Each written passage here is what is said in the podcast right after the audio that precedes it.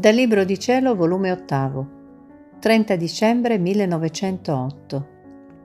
L'infanzia di Gesù per divinizzare l'infanzia di tutti. Stavo meditando il mistero dell'infanzia e dicevo tra me, Bambino mio, a quante pene volesti assoggettarti? Non ti bastava il venire grande, hai voluto venire bambino, soffrire le fasce, il silenzio, l'immobilità della tua piccola umanità, dei piedi e delle mani. A che pro tutto questo?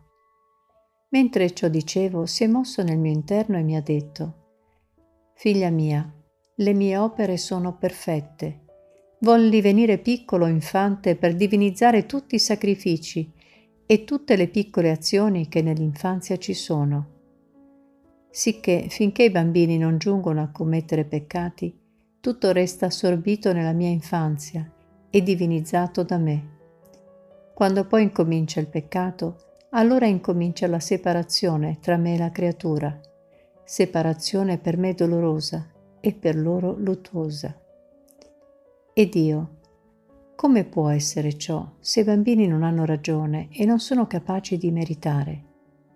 E lui, questo lo do prima per grazia mia, il merito secondo perché non è di loro volontà che non vogliono meritare, e perché così porta lo stato di infanzia da me disposto. E poi non solo resta onorato, ma anche coglie il frutto un giardiniere che ha piantato una pianta, ad onta che la pianta non ha ragione, l'artefice che fa la sua statua e tante altre cose. Il solo peccato è quello che distrugge tutto e separa la creatura da me che poi tutto il resto da me parte alle creature e a me ritorna, anche le azioni più banali, con l'impronta dell'onore della mia creazione.